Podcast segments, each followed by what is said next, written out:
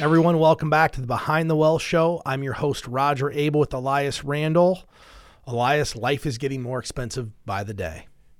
Sometimes it feels like by the minute it's getting more expensive.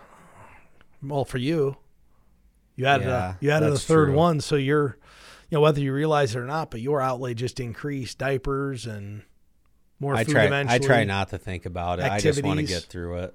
You'll be fine. You'll be fine. But recent study actually did show that 32% of Americans are struggling to pay their everyday bills. And I don't, I don't think that's surprising to anybody that the cost of goods has gone up, the cost of housing and shelter has gone up, the cost of cars have gone up. It, it's exponentially getting more expensive to live today. And, um, you know, as people start to see the increased cost of everyday living, it gets really hard to deal with inflation. And people do not people really despise inflation. Like that's really what I've been that's a take I've gotten the last um the last year or so. Because what for the last 20 25 years we've had relatively mild and just the normal 2 to 3% inflation and everyone was fine with that and then now once inflation got over 8% and over 9% people just I think the two things in finance that people dislike the most is inflation and taxes. I think those are the two things that people dislike the most. They dislike most inflation. They really like their housing inflation if they own a home. They're super happy People with like that. But outside of that, people are not thrilled with inflation. And part of it is it's right in everybody's face. Where's the first place we saw inflation? Gas pump, food, your energy bills were more. Like it's all the stuff that you use every single day. It's not the price of cars went up because the you buy a car what every three to eight years, depending upon what you do. So you're not you don't have the car in your face every single day. You don't buy a house every single day. You don't lease or rent another housing place every single day. But you buy groceries every week, you pay your phone bill every month, you pay you put gas in your car every week. So the inflation we're referring to is right in people's face every single day. And we've been so used to 2% inflation that we haven't, I mean, my generation, I've never dealt with it. I Not never have either. So it's just kind of and what are you going to do? Starve? Like, oh, my food's going up because of inflation. Well, you're you're still going to eat. You have to. You're still going to go out and buy your groceries and eat. So there's just there's a lot of it you can't control and there, you just have to deal with it. It's unfortunate, but that's the reality. Okay, I got a question for you. Okay? Are people going to cancel their subscription services to Netflix, Hulu, Apple TV? Are they going to start cutting back on food? Which way do you think it's going to go? People subscriptions are one of the last things people are going to cut out. I think. I think people are so people like having all those things, the different apps, the different streaming services. Um, and I think when people look at it, if you, I don't, because I don't think people look at that as like a total amount of money. Just look at each one individually, and each one individually isn't that much. And I don't, I just, with how entertainment is brought to people now and the way people like to interact with social media and all those things, I don't think people want to give up subscription services. They won't. They won't cut it. I mean, number one, subscription services have become systemic, and what I mean by that is, in 2008, 2009, people didn't stop paying their cable bill. They're not going to stop paying. Can't stop paying your internet bill today. If you don't have internet, you're not connected, which basically means you're out of society. I think the last thing people are going to cancel outside of, you know, Netflix lost 2 million subscribers last quarter. Most of those are from Russia. It wasn't US subscribers. People aren't getting rid of this stuff. They'd have no form of entertainment. I don't know what the percentage is, but outside of people over 60 years old, none of my friends have cable TV. They're not going to using streaming. they're using streaming. So what happens? All of a sudden, our internet is systemic to our survival. You how how do people survive without internet today? They don't. It's virtually impossible to not have a computer or a phone. How would you operate your life? I'm sure there are some people that do it. That's It'd not even very, very, very difficult. For us, that's that's not even an option. That's you, we couldn't even consider it, considering the business we're in and the, the type of work. And what got me that asking that question is there was a study out of Elias that said two thirds of consumers said they will have to decrease their spending. Only a quarter of those plan to cancel their subscriptions. And I, I guess when, when I think through this, I just think, okay, if I have to cut back, and let's just be extreme on this example. Well, let's say you have you you make you're making a low income, you don't have any money. Well, if you have one device and internet, you can have entertainment. And why and okay, if you all these other things you don't have, well, don't you at least want some entertainment? Like maybe watch a movie. Even if you're watching on your phone, watch on your phone. Watch a sporting event. Go on social media.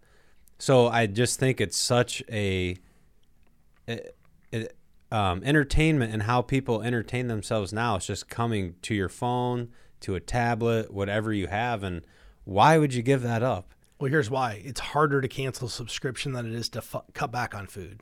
If you think about cutting back on food or what you spend at the grocery store, you could, there's some easy switches there. You can just flip from brand name to generic.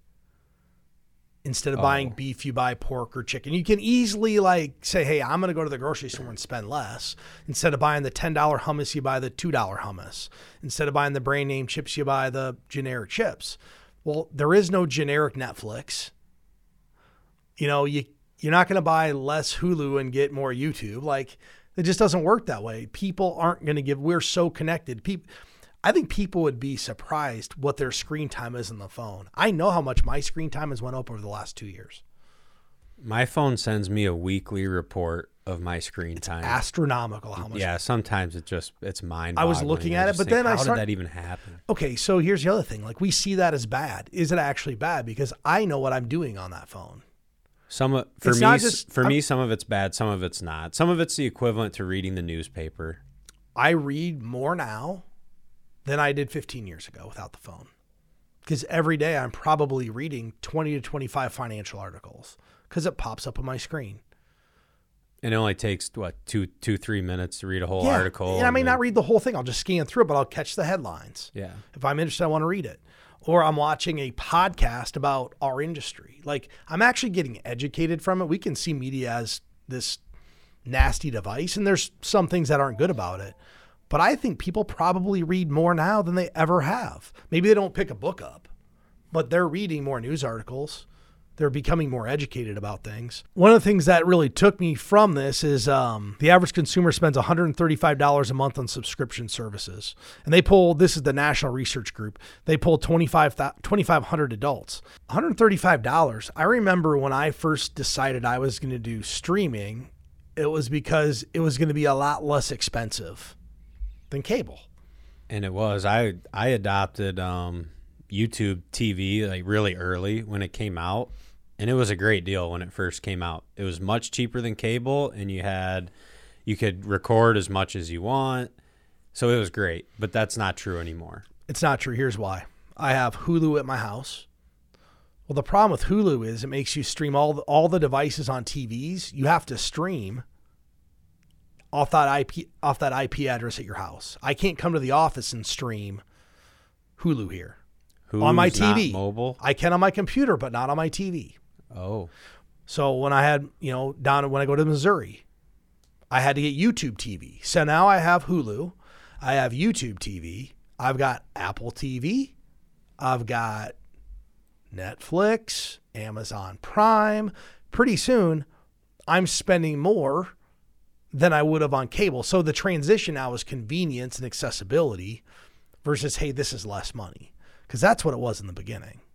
yes, and you're you're spending more on TV now than when you had a cable bill Yeah, I, 10, and I 15 years ago, and I don't have the and I don't have the NFL ticket. and no NFL. Ticket. Think about that. No ticket for all of that. So the problem with subscriptions, they become really sneaky because we we talked about this, I think, the last episode, maybe two episodes ago. I was talking about my hunting apps.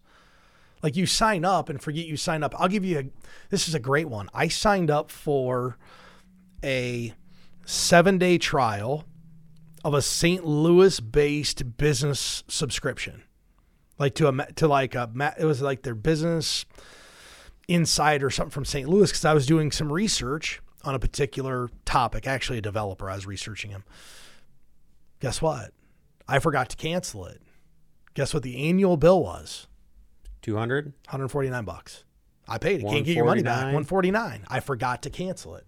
If it's happening to me, it's happening to people all around. So the other day, hunting season comes around. I'm like, man, I haven't used HuntWise forever, and I haven't used this map forever. So I started going through my subscriptions and started killing them one at a time. It was a few hundred dollars in annual subscriptions I saved that I hadn't touched the button in a couple of years, but were on automatic renewal. And this study shows that over 50% of the people underestimate their subscri- subscription bill. They think it's a, by $100. They underestimate it by $100. I can see that because you don't really, unless you add it up, you're just thinking of, okay, I have this, this, and this. I know they cost about this, but one, did you even remember all the subscriptions you had? It's like, not possible. Like the one you accidentally paid for for a year. How many people out there have one they accidentally paid for? Now they don't remember it. Um, yeah, and it just it, it adds up. It's we talk about it a lot with lifestyle and stuff. It's there's some lifestyle things that aren't like big picture items. There sometimes it's a lot of really small stuff, but when you add it up, it's a significant amount of money into your budget, your spending, and your savings and all that. I think most people they're not broke because they buy big things. You're conscious of a big purchase. You buy a car, you buy a house. You're conscious of that decision people are broke because they nickel and dime themselves to death. Yeah. It's $8 coffees. And I'm not, hey, if you want a coffee, we've talked about this, have a coffee, but be aware of what you're spending. This right here is just the greatest example. 5% of the people underestimated their subscriptions by $400. Well, you start adding up $400 over 15 or 20 years. It's a lot of money. And, and now you have inflation coming in. Like, this is the easiest way for people to save some money cut the subscriptions. And here's why it's easy to just renew these things. They're $1.99 a month. They're $4.99. I have kid stuff on here. Like my daughter wants Crayola because she likes to play with the Crayola app or this Epic app, which is like a learning based app that they had at summer school. Well, am I going to cut that out? I could. Does she really need it? Could she read a regular book? Yeah. Yeah. But we do it because it's convenient. Well, um, the overall, so the just the overall theme of this segment, Americans are less likely to cancel subscriptions than cut spending on food. I'm just sitting here thinking, okay, even myself and how many other people. I mean, I know for a fact I could cut down my food bill and still eat what I needed to eat every day. Everyone's been there and everyone's done it. How many people as a college student you had like some milk in your fridge, peanuts and ramen noodles and maybe a pack of hot dogs? you can all that stuff's pretty cheap and you can survive on it. So there's there's ways that it's and I would do the same. If for me, if I'm looking at my budget and I'm thinking, okay, do I cut back on my subscriptions from entertainment or do I just not buy, you know, ribeye steaks and the things I really like and other and all the produce is more expensive now? Or can I cut my food bill just by going getting a gallon of whole milk, a thing of peanuts, some hot dogs, and some ramen noodles? I'm probably going to make that decision. That'd be an easy one for me. I've ate all that before. I could do it again. If you look around America, you can just look at Americans and you can see that they could cut back at the grocery store because we're as obese as we've ever been. Very few people are what we call a healthy weight you know, diabetes is going up. Just all those things. It's all because of a bad diet. So yeah, we could cut the food. And I see why people say they could cut the food first. People are conscious of their bad food habits. But it's so rewarding when you have it that you keep doing it. Sugar's like a drug. Yeah. When you have it, you want you crave more. And guess what? Sugar's delicious. Who doesn't like chocolate? Who doesn't like candy? But if it's the difference between entertaining myself or the candy, I'll take the entertaining myself. I will too. I, I have sufficient reserve for food, so I can cut back a little bit. Okay, so I forwarded you this article yesterday. No, it was last week, Elias. Uh, it was on, I think it was Think Advisor again. They always seem to have some good stuff, but there was a new paper put out that says young people shouldn't save for retirement. And I just dropped my jaws trying to figure this out. And I, I read the article. I want to get your opinion on it, but it, it was done by the Journal of Portfolio Management and Research, and they basically said young people don't need to save for retirement. So, reading through the article, I see where they're coming from, the lens they're looking at it, but I don't agree with it because they're talk you know, they're talking about modeling lifestyle. I think there's a lot of things that they're overlooking. I think an, an easy one to point out is because they're saying you don't really need to start saving until you're closer to the middle of your career. So just the basic fact of that you're making more money, so maybe you can afford to have a higher savings rate.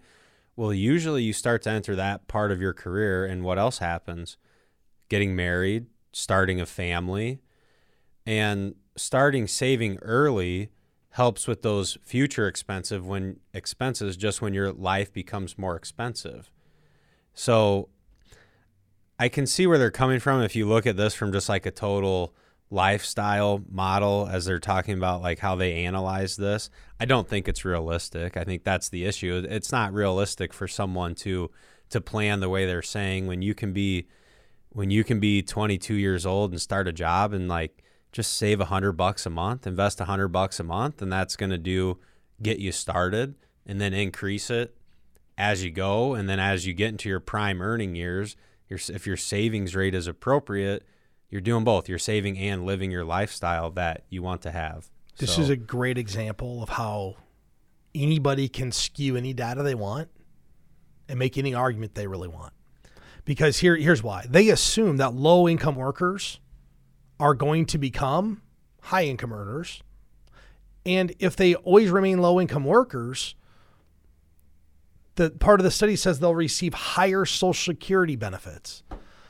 The- We're relying on social security. Once again, what 25 year old believes are getting social security today? That's the number one flaw in this. They re, they assume they're getting these full social security be- benefits today yeah, and that's and- not it is so far out of the parameters of what I think is reasonable for people to do. They are setting people up for, for failure. If you take this advice, what you're doing is saying, yep, you don't need to save. Good example of this. When you look at research, people gravitate, towards the research that they want to believe. And I'll give you a good example where sometimes the data doesn't tell the whole story. And, and Dave Ramsey buys into this too. And here's why I'm going to use it. There's really two primary ways to get out of debt the debt avalanche and the debt snowball. Which one makes more financial sense? the debt the debt avalanche the debt avalanche because you start by paying your highest interest rate debt first. Yes. Do you know so why? on a spreadsheet and just pure financially, that's what makes the most sense. I, do you know why Dave Ramsey doesn't use the debt avalanche? Because, Because, it's too hard. It's too hard to execute. It's not that he it thinks it's it too doesn't hard. reinforce behavior. it's not that he thinks it's too hard. It's that there's been multiple studies out there that show people don't get enough results from the debt avalanche because you may end up starting with a credit card that has an $18,000 balance on it. and It takes you a year to pay it off. When you do the debt snowball, you can get instant reward. And people are stimulated by reward. So if you have a $300 credit card and you knock it out, you feel good about it. Yeah, You feel great. There's positive reinforcement, and So- you're conditioning a new good behavior. So while this right here, this article in general, maybe there's some analysis behind why it might be correct. It doesn't make financial sense for people to wait saving, wait to save. They're missing out on the eighth wonder of the world, compound interest. You know when hmm. the best time to save was? Ten years ago, There you go. ago, Yesterday. 50 years ago. It's like planting a tree. So I think that it's really, really, really dangerous information to people for people to go read this and then say, "Oh yeah, I don't need to save." It's a convenient excuse to not do anything. And my other thought on this is, you know, we cover such an array of topics, but in general, I think the one thing that keeps people from having success in their savings, investing, and building wealth is the first step of getting started. So to me, any sort of I'm you, I, I will never you can model it and do all these things. I'm never going to agree with someone making a blanket statement that young people shouldn't save for retirement or any sort of long-term savings because the number one thing is if you make it a priority and you get started, well now you're building a habit. And it's much easier to take a good habit and build on it than than to just start a new habit. Once it's established, you're going to have a lot more success. So I don't, yeah, I, I disagree with this. I don't think, and the other part of me is if you're making money, getting started in your career, like, isn't saving some money just kind of the adult thing to do? Like, just, isn't that just simply just, I should, that's the responsible thing to do? This is just promoting poor behavior. Like, like, yep, yep, you don't have a save. And here's the problem: they think people are just going to flip the switch as they become a low income earner to a high income earner. They'll save a higher percentage of their income. No, they won't. Yeah, that's not reality. If that was reality, we would not have a saving. We would not have a retirement crisis today. Here's what I can tell you: if you save ten percent when you're 30, you're probably just going to keep saving ten percent when you're 55. You know how hard it is? People get a pay raise. What's the first thing they do? They get a little bit more lifestyle. People don't think of it that way. They don't say, I got a pay raise, let's save 3% more. They go, I got more lifestyle. It just ingrains bad decisions. And you know the other thing it doesn't do? It doesn't provide flexibility for you in the future. If you start at 25 and you wake up when you're 40 and you haven't saved anything, you know how you're going to feel? You're going to feel behind. You have, yeah, and you have a much larger hill to climb at that point. And so you have to save two or three times as much money of your own money to get to the same place than if you started when you're 25. Right. And if you're not saving, how do you accomplish that at that point? Every year you wait, you are actually taking away from your lifestyle in the future because you have to save more to catch up. Every year you wait, you're diminishing your future lifestyle. So if people want a great lifestyle when they're 50 years old, start saving early. I can show you example after example after example of people who come in this office, you know what they tell me? I wish I would have saved sooner. No one's ever come in here in 20 years and said, Boy, I wish I wouldn't have saved what I did when I was 25. That'll never happen. It'll never You- happen no one's because ever that's gonna make that behavior. comment. Yeah, that's you know what people come in and say? I'm 48 years old. I haven't saved anything. I feel like I'm behind the eight ball, and you are. And now you didn't turn into a high income earner. And for you to even remotely retire on anything close to what you're earning now, you're going to have to save 20, 25% of your paycheck. And guess what? You can't do it because you're already spending it all on your lifestyle.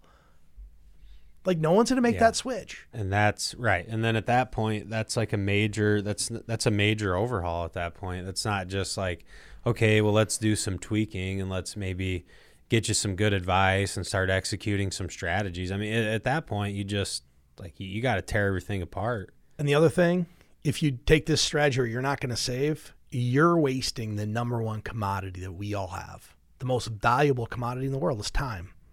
You're wasting it. You're giving it away because some article told you you don't need to save and you didn't think this through. This is one of the most dangerous articles I've seen. That's just my my opinion. I, I think this is horrible, horrible advice for people.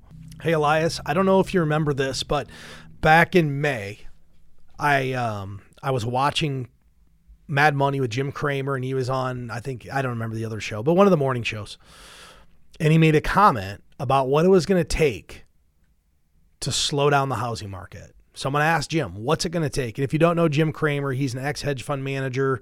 He's on CNBC, has Mad Money. And he said the way to fix housing, and this is back in May when interest rates were like mid fours, probably. His exact words Fed's Powell must slay these seven dragons for the market to recover. And he said interest rates need to go to 7 to 8% on mortgages to slow down the housing market. And guess where we are today? We're at 7. We're at 7% on a 30 year mortgage today. And it's happening. It's happening. I, I have an article from Bloomberg. This is actually put out October 3rd. U.S. home prices now posting biggest monthly drop since 2009. So biggest correction since 2009 home prices. They were down one point or 0.9 point 0.98% August from the month earlier, following a drop of 1.05 in July. So back to back months of 1% less. That's from Black Knight, which Black Knight does a bunch of mortgage related data, but we're starting to see it. But here's what's interesting there's not a whole lot of inventory yet. And housing affordability is becoming one of the most difficult things to manage. And if you think about the the situation we're in, we don't have enough inventory, which is propping up housing prices. So the the idea is, hey, interest rates go to X, seven, eight percent. That'll add more inventory, but it's not happening. And you know why? People have a three percent mortgage and they're not willing to sell their house because now they can't afford to go buy the next house at seven and eight percent. We're in a really tough spot on housing right now, um, and we'll work through it. But we have interest rates at seven percent. Cramer said this is what it's going to take to slow down the market, which it is, but I don't know how fast it's slowing it down. Well, the, it's slowing down, and we've I guess we've had some price decrease, but I just still feel the prices are going to be fairly sticky. I'm going to give you. I a good don't ex- think people are going to be willing to sell their house for less. I'm going to give you a good example of home affordability. A $400,000 mortgage at 3% interest rate is now the equivalent of 320 at 7%. Okay, so at three percent, you could afford four hundred, and at sorry, at seven 7 it's percent, 320. three twenty.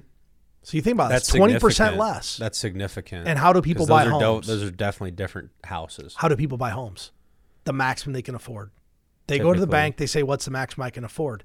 And now, here's what's really crazy the 320 house that they can afford, that they think they're going to get, like what, what was three twenty two years ago, is now 550. Yeah, that's that. So that now- adds to the problem. They're not going to go buy a new house because they're moving from a house that's not as that's nicer than what they'd be going to for the same money. So we're in a tough spot um, with interest rates. So that was the first thing Cramer said we had to do to kind of tame the inflation dragon. And this is kind of fun because we're going back to what he said in May and see how right he is. The second thing he said needs to happen is autos. Got to raise interest rates so that people stop taking auto loans. I think that's happening. You know, I know that I looked at getting a new vehicle and I was going to get more for my trade in than what I paid for it 18 months ago. And I talked to a good friend of mine who has a car dealership. He's like, well, that's over. Like, that's already starting. But there's still not much inventory for auto. If you drive around the car, car lots here, there's not much on the lot. And if you think about the average car payment of 700 and 700 and some odd dollars today, it's just getting more expensive at 7 and 8% interest rates. People are used to 0% on an auto. You start cranking autos to 6 7%, people are going to stop buying new cars. And are we read recently too that auto loan repossessions are trending up? So there are people that purchased cars and borrowed money to buy them, and now they can't afford the payment. Probably they probably just got into a payment that was too much with inflation and everything else that's going on. Have you seen the TikTok video where they kind of normalized the $1,000 car payment? I have not seen that. Yeah, you got to go watch it. I watched Dave Ramsey. They did a reaction video to this. Rachel Cruz and Dave Ramsey, and they're going around and they're like, "Oh, what's your car payment? Like twelve hundred dollars. What's your car payment? thousand dollars. What's your car payment? Thirteen hundred dollars." One guy had two car payments. They're twenty five hundred combined. They're just Twenty five hundred a month for twenty five hundred a month, and it also talked about how, you know, twenty years ago your auto loan was thirty six months, three years. Then it went to 48 months, then it went to 60. There's now auto loans that are 96 months. Eight year auto loans. Is there really? There's eight year auto loans now. Can you believe that? Eight years to pay a car off. That's a long time. and go look at the price of a car. Oh my gosh. You buy a new car, it's 40,000 bucks. That used to be a really nice truck. Now that gets you cloth seats. So the first the first house I ever purchased, I think I paid seventy two thousand dollars for it. Now it wasn't a great house. It's not in a great neighborhood or anything like that, but I just graduated. It was the first place I ever bought. And there's there's plenty of vehicles on the road that are ninety or hundred thousand dollars. 72,000 doesn't even buy I a new bu- SUV anymore. bought, I'm like, I bought a house for that, but one time. So it's just yeah, that that's nuts. That's crazy. The third thing Cramer said we need to choke the inflation dragon labor. We need the labor market to cool. And we talked about this, I think, last week's episode. Jerome Powell and the Federal Reserve want three things to get inflation under control you'd have less wealth, you'd have less income, and for more people to be unemployed. So do you really do you, do you really think wages are going to go down? I don't know that. I They- guess they- right now it seems like wages continue to go up, but that's They will if people are unemployed because all of a sudden, if you're unemployed and we get unemployment to four and a half percent, five percent, we're like three and a half right now. You get it to five percent, people will take jobs, not hoping for a pay increase. They just want a job. Okay. So remember last year when we did an, we talked about the Great Resignation, Yeah. how people were able to quit their job and you can negotiate and you can work from home. A lot of that stuff goes out the window pretty quick in a recession, doesn't it?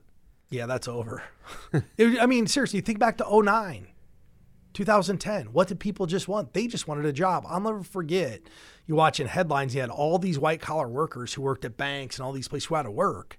They're showing up at local colleges, handing their resume out to everybody they could. Today, we take all the resumes we could get. You put an ad out there to hire somebody, how many resumes are you going to get? Three. I have no idea. I don't. I don't do any of that. We could ask so Molly. Here's why I know it's not many. Um, four, Russia invasion Ukraine needs to stop. I, I don't think that's actually going anywhere at this point. Five, the cost of freight needs to come down. So I watched a podcast episode last week that um, container shipping and the cost to ship containers, which we don't pay for the cost of shipping, but it's passed through to the consumer. It actually starting to normalize, which is good for the overall supply chain. That shipping and container costs are starting to normalize. That is a good thing. That means we can get our good pla- our goods places for a less inflated price, right? Six, airfares. Plane tickets tickets need to get so expensive that people travel less. Traveling is really expensive right now. Airfare's expensive. I remember, you know, I have those clients down in New Orleans. You get a ticket for three, four hundred bucks, It's like a thousand dollars to get a ticket. People are going to travel less. You got a family of four. You're going to go on a vacation. It costs you four thousand bucks to travel. You're You'll driving. think twice. You're gonna drive. And seven, consumer savings glut. People need to spend their pandemic savings. I don't remember the statistic, but it was in the same podcast. We're down to pre pandemic savings levels. So I've got a chart that I pulled up here. Um, savings rate in 2015 for American households is 7.4%. Okay. The savings rate. In 2015, okay. 2015. Okay. It spiked to 24.8% in June of 2020. From 15 to 24? 24.8.